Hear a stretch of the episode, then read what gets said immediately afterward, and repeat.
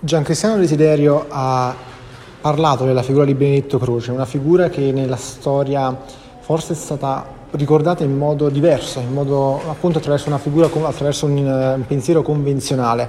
Però la figura di Benedetto Croce è una figura che ha, ha, nella sua vita ha avuto dei momenti molto particolari, appunto lei l'ha definito dei terremoti.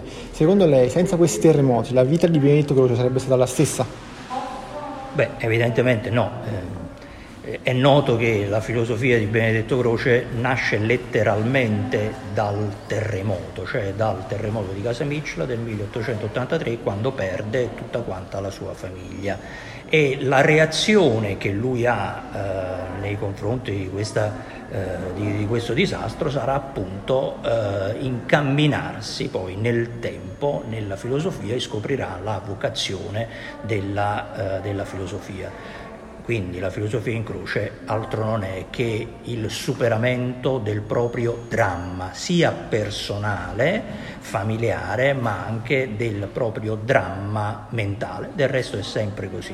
Eh, la filosofia non nasce dai libri dei, eh, dei, filosofi, non nasce dai filosofi, ma nasce dalla vita. Questo naturalmente non significa che non si debbano conoscere i, eh, i ferri del mestiere, tutt'altro, ma significa semplicemente che c'è un, dire, un moto di crescenza. La filosofia eh, nasce dal tentativo di mettere in forma la nostra esistenza, è un lavoro continuo su noi stessi.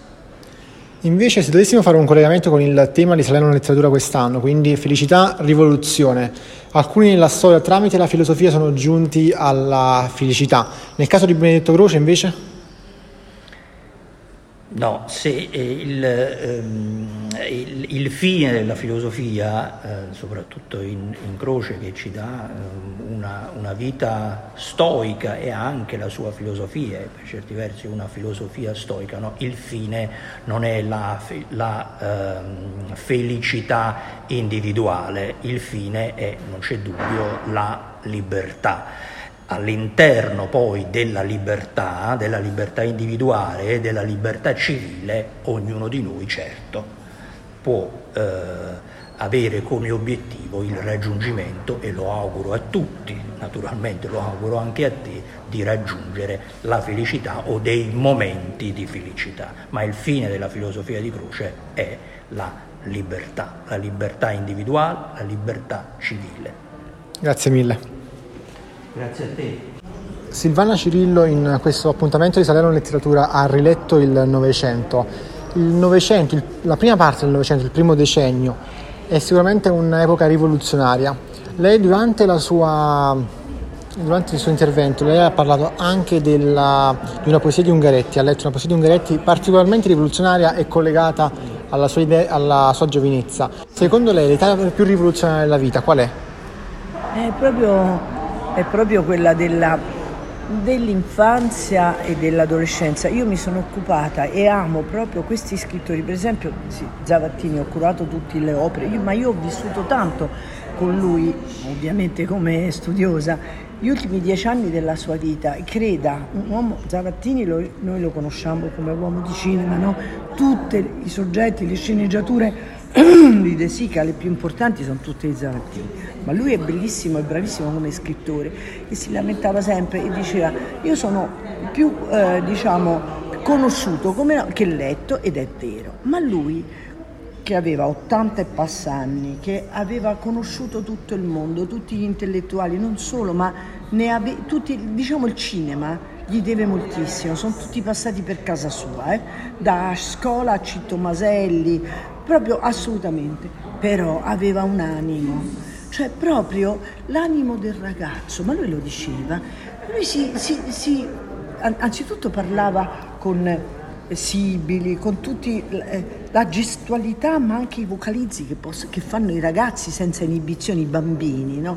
Ecco, di fronte alle cose si stupiva e poi anche si impermalosiva se veniva trattato male, ma lui diceva non, il banale non esiste. Ecco, è vero, siamo noi che vediamo, non riusciamo a cogliere la bellezza, la, la, il sorprendente delle piccole cose anche. Il bambino, ma lei ha visto che cosa fa il bambino? Usa l'immaginazione per, per i suoi giochi. Questo tavolo per lui diventa una, può diventare una casa, può diventare una tenda, divent- se vuole fare no, il, il, il dire, il campeggio. Il campeggio, sì, ma se vuole fare, eh, andare a scoprire il mondo, no? Ecco, il bambino è capace che con un pezzetto di legno, ti costi, ti, su un pezzetto di legno si, inventa, si inventa un mondo intero. E così sono questi artisti, lo stesso Savinio, ma Savinio stesso, l'infanzia di Nivasio Dolcemare, che cosa vuol dire? Lui era Nivasio Dolcemare, era Nivasio Savinio, no? Era fatto tutto un giochetto anche sul proprio nome. L'infanzia di Nivasio Dolcemare è proprio questo, l'infanzia in Grecia e come racconta, bisogna leggere, come racconta quei borghesi che lui ce l'aveva, questi borghesi così eh, pigri, mm, senza eh, fantasia, no? Ecco, come li, li, chiama i mostri e li racconta come tanti mostri, lì gli animali gli servono in maniera denigratoria, non esaltante, però usa sempre gli animali, i pesci, proprio per definire in questo caso la non attività e la non intelligenza, no, fantasia umana, insomma. Quindi quella sicuramente. Grazie. Buonasera, con Ermal Meta abbiamo la possibilità di parlare di vari stili artistici che si combinano, la musica e adesso anche la scrittura. Per Ermal Meta, il tema di Salerno Letteratura di quest'anno, felicità e rivoluzione, cosa rappresenta? Beh, la felicità rappresenta una ricerca costante, una ricerca costante di qualcosa che sarà destinato sempre a sfuggirti via dalle mani, perché, perché eh, cercare la felicità è una, una sorta di chimera, bisogna cercare la serenità, bisogna cercare quello che ti rende felice, essendo consapevole che la vera felicità è la ricerca stessa della felicità, eh, non è quello che riesci ad agguantare, perché come diceva eh, come diceva Leopardi, è una sensazione molto effimera, è un sentimento molto effimero e molto spesso rappresenta l'assenza di lui, lui insomma nel suo pessimismo cosmico lo rappresentava come assenza di dolore, però ecco la felicità è sicuramente una cosa effimera. Tenderei a sostituire la parola felicità con la parola ricerca del, della propria inclinazione, perché gran parte delle persone tendono a essere, a diventare infelici quando non riescono a scoprire qual è la loro inclinazione nella vita, quando si trovano a condurre una vita al di fuori di quello per cui eh, sono venuti al mondo. Molte esistenze vengono condotte, molte vite vengono vissute in maniera inconsapevole e questo genera grandi infelicità. Eh, quindi per me la felicità è capire i propri talenti e metterli a frutto eh, non significa per forza trarci un vantaggio, ma significa quantomeno metterli in movimento e quando li metti in movimento qualcosa dentro di te migliora, cambia, perché tu prendi la forma che eri destinato ad avere. La rivoluzione invece, beh, di rivoluzione possiamo parlare fino a domani mattina.